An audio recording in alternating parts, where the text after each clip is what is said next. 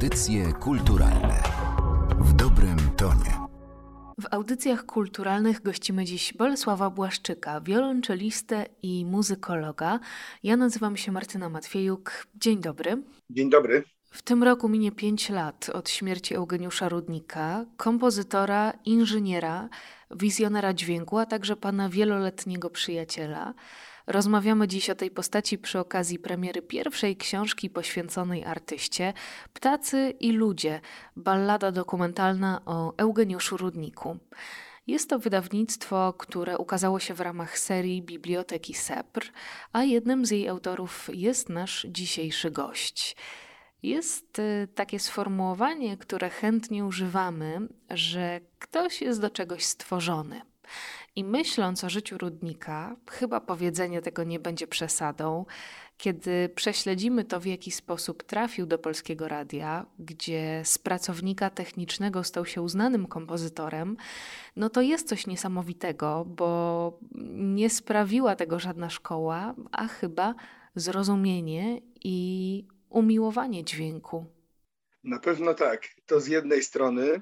Z drugiej strony od razu cytat z mistrza i na sam początek powiedział pod koniec życia tak: Sukces w tym sensie, że nie mam świadomości zmarnowanego życia, osiągnąłem z ogromnym trudem. A więc y, oczywiście predyspozycje, jakaś wrażliwość, jakaś niesamowita uważność, jakaś taka w ogóle poetycka i dźwiękowa świadomość, ale z drugiej strony niezwykła praca i przezwyciężanie wielu, wielu, wielu kłopotów, ciosów, które życie również mu zadawało. Ta kwestia chyba podstawowa, o której pani mówi, czyli umiłowanie dźwięku i umiłowanie w ogóle bym powiedział, świata takiego idealnego, czyli, czyli właśnie świata sztuki, to chyba rzeczywiście najważniejszy czynnik, który popychał cały czas Eugeniusza do działania. Mi się wydaje, że on w ogóle, on pod koniec życia pamiętam, że był zadziwiony tym, co mu się przydarzyło, zadziwiony tym zainteresowaniem, które wykwitło właściwie, kiedy on dobiegał osiemdziesiątki i stał się nagle ikoną popkultury, bo zaczęto go zapraszać i na festiwale, Off Festival dostał człowieka ze złotym uchem na festiwalu Sound Edit, na festiwalu producentów muzycznych. Zaczął być remiksowany, miksowany przez młodych artystów.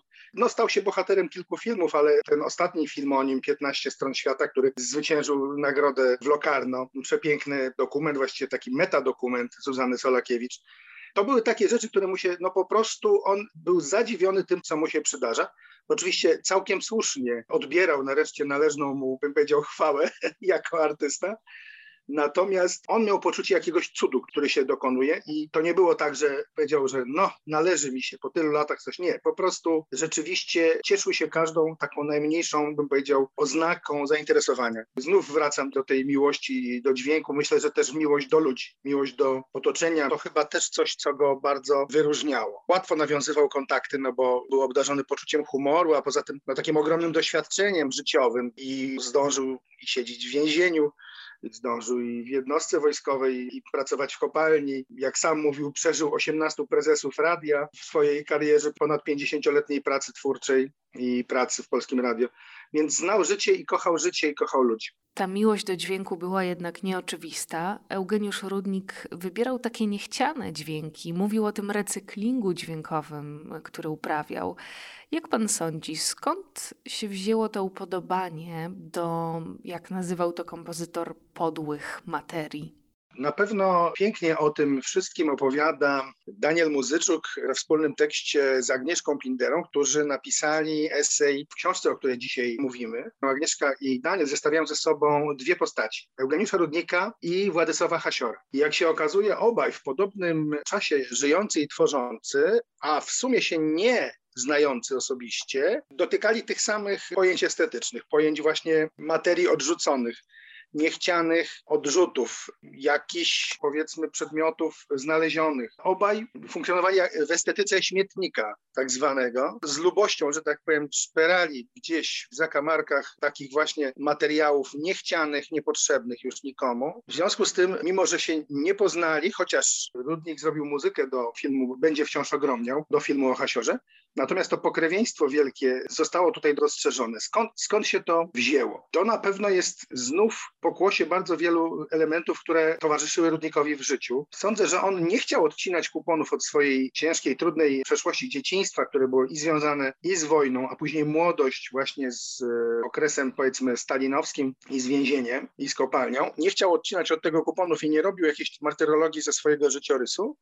Natomiast ta estetyczna strona tych burzliwych czasów, w których przyszło mu żyć, znalazła swoje ujście właśnie w tej kolażowej strukturze, którą on uprawiał i estetyce. I właśnie tutaj chyba należałoby upatrywać źródeł tego pokawałkowania, tej takiej atomizacji różnych punktów, różnych źródeł. Druga sprawa, z którą on się nie mógł rozstać przez całe życie, to niezwykłe poczucie humoru. Uwielbiał zestawiać ze sobą takie właśnie niekoherentne, jak to on mówił, i nieprzystające do siebie rzeczywistości dźwiękowe, bo one były również zabawne, śmieszne. Same w sobie te odrzuty, te ścinki, ale zestawianie ich ze sobą, czy nakładanie, czy montowanie jedno po drugim, budziło niesamowite te humorystyczne efekty. Mi się wydaje, że po prostu osobista inspiracja, taka płynąca zupełnie z wewnątrz mu towarzyszyła, dlatego że też pamiętajmy, że on nie był akademicko wykształconym twórcą, a więc wiedzę o sztuce nabywał w ogóle w trakcie życia. Około mniej więcej 40 zaczął się interesować w ogóle kierunkami, które już wcześniej wykorzystywały podobne działania, czyli dadaizmem, prawda, czy fluxusem. To dopiero dotarło do niego, jak już był dojrzały. Nie studiował na artystycznej uczelni, więc nie można powiedzieć, że on się na kimś wzorował. Chociaż oczywiście w tych wczesnych latach 60., kiedy rozkwitało studio eksperymentalne Polskiego Radia, miał bezpośrednio do czynienia z wielkimi polskimi twórcami, Dobrowolskim, Pendereckim, Kotońskim i tutaj na pewno też, wydaje mi się, przeszedł swoistą szkołę estetyczną. Z drugiej strony, oczywiście, co jest chyba nie mniej ważne, a może nawet bardziej, obecność w studiu eksperymentalnych twórców filmowych, mistrzów animacji, mistrzów krótkiego metrażu, dokumentu, co też miało niesamowity wpływ na jego w ogóle postrzeganie świata, na procesy twórcze.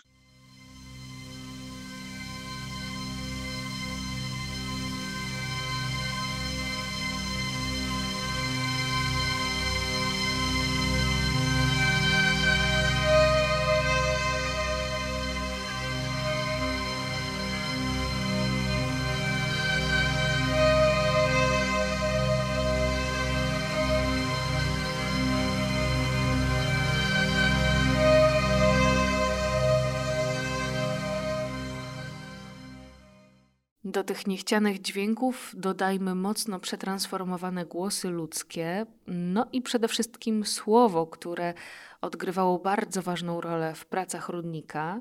Z książki dowiadujemy się, że nawet w korespondencji z jednym z kompozytorów pada takie określenie na twórczość jak słowodźwięk. Poza tym często wykorzystywane i przetwarzane odgłosy ptaków. Ale te kompozycje bywają trudne w odbiorze, nieraz nawet są nieprzyjemne dla ucha. Jak określiłby Pan ten profil kompozytorski Eugeniusza Rudnika? Wiem, że to nie jest najłatwiejsze zadanie. W książce właśnie inny esej Michała Mendyka stawia taką tezę, że Eugeniusz nie chciał być w ogóle kompozytorem i nie był kompozytorem, nie był muzykiem. Oczywiście to doskonale uzasadnia w tym sensie, że on po prostu pracował technikami, które mu odpowiadały, nie myśląc o tym, czy to będzie dzieło paraliterackie, czy paradokumentalne, czy słuchowiskowe, czy to będzie teatr radiowy. On nie myślał kategoriami muzycznymi. Rzeczywiście, dopiero w jakimś momencie ta jego twórczość została skanalizowana w stronę muzyki i przez obecność na festiwalach muzycznych została, powiedzmy, usankcjonowana jako, jako rzeczywiście dzieła muzyczne. Natomiast niewiele brakowało, a po prostu Rudnik stałby się twórcą teatru radiowego. I być może tutaj byśmy dzisiaj go oglądali jako twórcę radiowego, może dokumentalistę, może autora właśnie słuchowisk. Myślę, że w ogóle otwarciu kultury na nowe trendy, otwarciu muzyki, współczesnej należy zawdzięczać to w latach 50., 60., 70., że Rudnik został w ogóle uznany za kompozytora. Ja co do tego nigdy nie miałem wątpliwości. Nie miałem takich wątpliwości jak Michał, ale to jest ciekawe właśnie. Michał po prostu spojrzał szerzej na, na ten temat i myślę, wydaje, że bardzo, bardzo ciekawie tutaj ukazał tą kwestię. Każdy z tych elementów, o których pani mówiła, czyli i ptaki, i jakieś nieprzyjemne odgłosy pochodzące z wnętrza maszyn, czy odgłosy militarne, które są bardzo częste też u Eugeniusza Rudnika, czy jakieś odniesienia do dźwięków, które można usłyszeć w cyrku albo na zabawach jarmarcznych. Każdy z tych elementów ma jakąś swoją historię, jakąś swoją podbudowę, na pewno również y, biograficzną. I tutaj absolutnie oczywiście temat jest tak szeroki, że nie mogę nie odesłać do, do książki, która oczywiście bardzo szczegółowo o tym opowiada, ale jeśli mówimy chociażby o ptakach, to u podnóża u zarania fascynacji dźwiękami ptasimi, akurat u Eugeniusza Rudnika, jest pewien y, epizod, o którym za chwilę opowiem. Mała dygresja, pamiętajmy, że głosy ptaków w muzyce są obecne od wielu dekad, wielu stuleci, bo i kukułka Dakena z y, muzyki dawnej, no a później dwudziestowieczna fascynacja ptakami, głosami ptaków e, Oliwiera Messiana, która również się odbiła w wielu dziełach, no to tylko chyba najjaskrawsze przykłady tego, że ten ptak jest obecny. I teraz Eugeniusz Rudnik. Są lata 60. On zabiera swój magnetofon ze studia eksperymentalnego i jedzie na swoją rodzinną wieś do Nadkola. Stoi tam na polu, ma ten magnetofon firmy Nagra, doskonały magnetofon Pudelskiego i nagrywa dźwięki słowika na polu bo przepięknie Słowik śpiewa, magnetofon ma zasilanie bateryjne. Genio patrzy, jak się ten dźwięk nagrał, więc to też również odsłuchuje przez głośnik, który jest wbudowany w magnetofon. Na tyle głośno emituje ten, ten nagrany dźwięk, że ten Słowik się zaczyna dziwić, cóż to za głos jakiegoś innego Słowika, który jest bliźniaczo podobny do głosu jego samego. No i dochodzi do takiej, takiej sytuacji, że ten Słowik coraz bardziej zainteresowany przylatuje i siada, że tak powiem, Eugeniuszowi na mikrofonie. Tu jest w ogóle jakiś performance, bym powiedział, zwierzęco-ludzki, tasio-rudnikowy, który się odbywa na polu gdzieś nad Liwcem i nad Bugiem. Ten epizod i te nagrania, które właśnie wtedy Eugeniusz robi, stają się jego takim znakiem firmowym, który się przewija w wielkiej liczbie jego później utworów. Gdzieś ten ptak wchodzi. Natomiast w ogóle cała książka nazywa się, o której mówimy również Ptacy i ludzie, również z innego względu. To jest rzecz, o której tutaj pięknie również wspomina Michał Mendyk. Mianowicie w domenie twórczości Eugeniusza rozgrywa się coś w rodzaju walki klas. On, człowiek z ludu i człowiek ze wsi, to człowiek, to lud. Natomiast ptacy to wyższa sfera, to artyści, to akademicko wykształceni muzycy, kompozytorzy, tacy jak Penderecki. I w tych konfrontacjach, których przecież było dziesiątki, wspólna praca Krzysztofa Pendereckiego i Eugeniusza Rudnika, bo jest tych utworów bardzo wiele, to jest kilkadziesiąt ilustracji filmowych i teatralnych, jest to utwór elektroniczny Psalmus, jest to utwór opera radiowa Brygada Śmierci, jest to wreszcie ilustracja do otwarcia Igrzysk Olimpijskich w Monachium w 1972 roku. Każda z tych współprac to jest konfrontacja dwóch światów. Wielkiego Pendereckiego, pochodzącego z wielkiego świata i właśnie Gienia, który sam siebie określa jako tego chłopa, więc ptacy i ludzie również w tej konfiguracji. Można by tych tropów rozwijać bardzo wiele. Staraliśmy się wszyscy z autorami rozwinąć maksymalną ilość tych tropów. Jest to pierwsza książka Eugeniuszu Rudniku, całkowicie jemu poświęcona. Oczywiście, mimo że książka ma 335 stron, nie udało nam się wyczerpać tematu i ja mam świadomość, że to jest właśnie dopiero początek. Początek badań nad twórczością Eugeniusza Rudnika.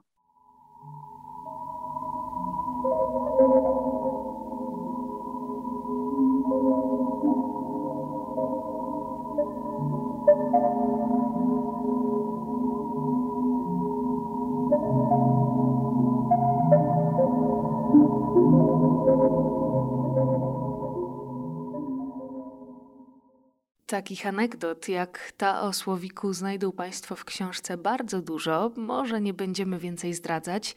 Ja chciałabym zapytać, czy pamięta Pan swoje pierwsze spotkanie z Eugeniuszem Rudnikiem? Tak, doskonale, doskonale pamiętam. Eugeniusz był tak silną osobowością, że gdybyśmy nawet później się nie zetknęli nie przyjaźnili, to pewnie do końca życia pamiętałbym ten czas. To był 1993 rok. Byłem jeszcze studentem Akademii Muzycznej na Wydziale Instrumentalnym, ale interesowałem się kompozycją.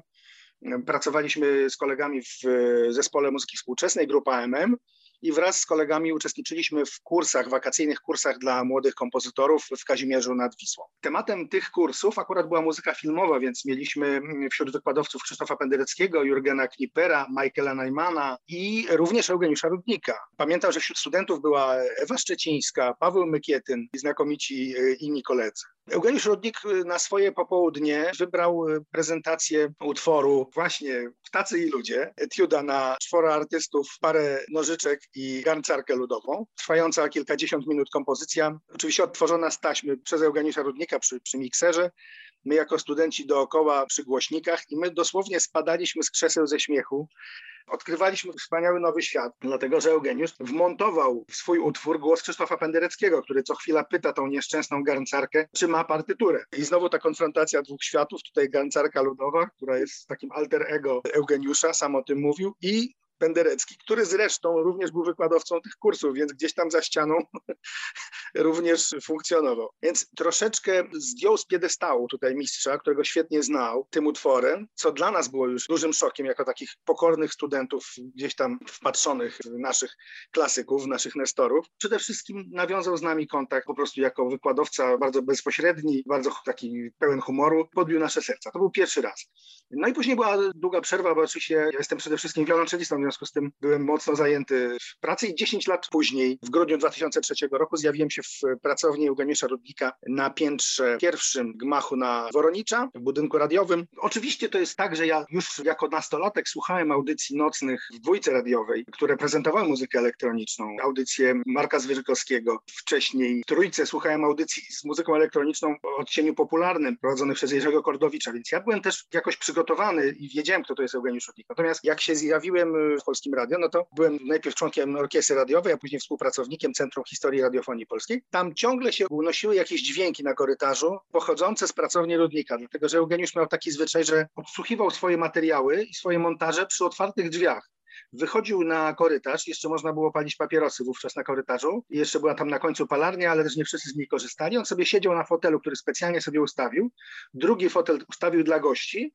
stał stoliczek. Wszyscy, którzy przechodzili obok, musieli usiąść chociaż na chwilę i wysłuchać wszyscy jego przyjaciele znajomi nowych propozycji Gienia. W związku z tym te dźwięki się snuły po prostu po korytarzach, leciały dookoła od bufetu aż po S1 studio Lutosławskiego. Ja któregoś wieczoru po prostu, no akurat Eugeniusz był w środku w studiu, ale postanowiłem wziąć się na odwagę i zapukać do pracowni. Przyjął mnie bardzo serdecznie, pamiętam to był 16 grudnia, także już taki okres przedświąteczny, już mało kto tam był właściwie w pracy, to jakiś taki wieczór i właściwie zrobił mi wieczór autorski. Puszczał mi kolejne kompozycje, ja siedziałem jako czarowany i to była taka pierwsza historia. A potem tych spotkań było znacznie więcej. Ja, ja sobie tak e, mówię, że takie jakby odbyłem prywatne studia u Eugeniusza Rudnika, bo przez całe lata, akurat to się splotło z czasem likwidacji studia w 2004-2005 roku, spotykaliśmy się regularnie, ze dwa razy w tygodniu na jakichś takich posiadach, sesjach no, podsłuchowych. Dalszy ciąg tej przyjaźni, no to rzeczywiście już jest e, przepiękna karta. Ja nie chcę jakoś wyjść na jakiegoś tutaj, że tak powiem, pyszałka, ale chciałem powiedzieć o, o naszej przyjaźni słowami samego Eugeniusza. Mogę? Bardzo proszę. Bardzo dziękuję, bo dostałem o nawet Pani Martyno, przepraszam, bo my teraz mamy możliwość zobaczenia tego na wideo, Państwo tego nie mają, ale pokazuję w tej chwili portret Eugeniusza Rudnika, pod którym jest jego osobista dedykacja dla mnie, którą sobie pozwolę przeczytać. Przyjaźń z Bolesławem jest najautentyczniejszą przyjaźnią, jaka dotknęła mnie w długim, bo ponad 80-letnim życiu.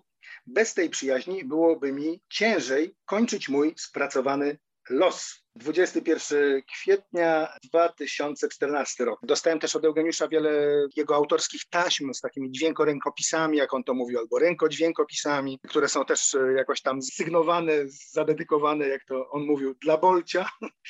No i rzeczywiście to była piękna historia.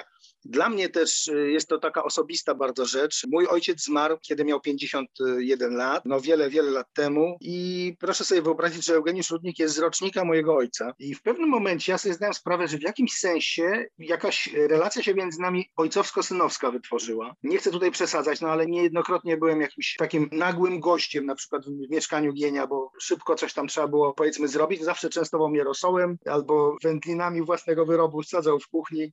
No było to coś przepięknego, coś niesamowitego, co również mi się przydarzyło i nie zapomnę tego oczywiście do końca życia. To naprawdę piękna dedykacja ja myślę, że powinniśmy też powiedzieć o tym, że ta znajomość zaowocowała również wspólną pracą twórczą.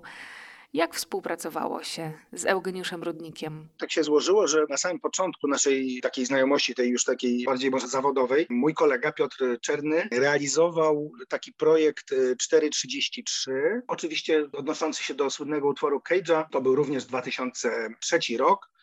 I wtedy poprosiliśmy razem z Piotkiem Czernym różnych twórców, między innymi Krzysztofa Knitla, o taką kontrybucję do tego projektu, o swoje własne wersje tego utworu i również świeżo wówczas poznanego przeze mnie Eugeniusza Rudnika. I to był pierwszy taki nasz kontakt twórczy, bo po prostu ten projekt zainspirował Eugeniusza do stworzenia utworu. Nie, nie tyle wersji utworu Cage'a, ile trwającego, co prawda, tyle samo innego utworu pod tytułem Johna Pamięci Rapsod Frywolny. Potem rzeczywiście nadszedł rok 2007 i już taka prawdziwa współpraca, koprodukcja bym powiedział i wspólna kompozycja kolektywna nas trzech, ich trzema był Eugeniusz Rudnik, Jarosław Siwiński i ja. Jarek Siwiński został przez Eugeniusza zaproszony właśnie jako pianista, kompozytor, a ja zostałem zaproszony jako wiolonczelista, kompozytor, czyli tacy w miarę sprawni instrumentaliści komponujący.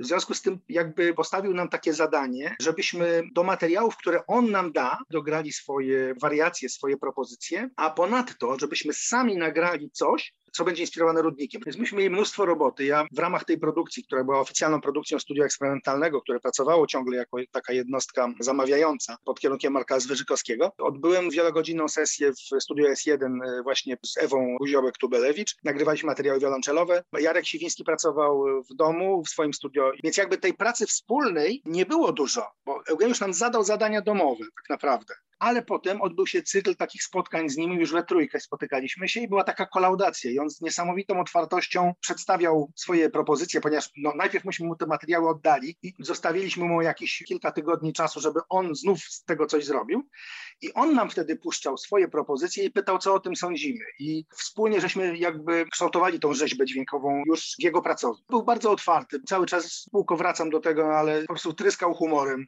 więc to też bardzo ułatwiało pracę. Na początku ta nie nazywała się Epilogos, tylko Labalia, a odnosiła się do wielkiej wanny wypełnionej winem, gdzie starożytni biesiadnicy wspólnie ucztują i się kąpią.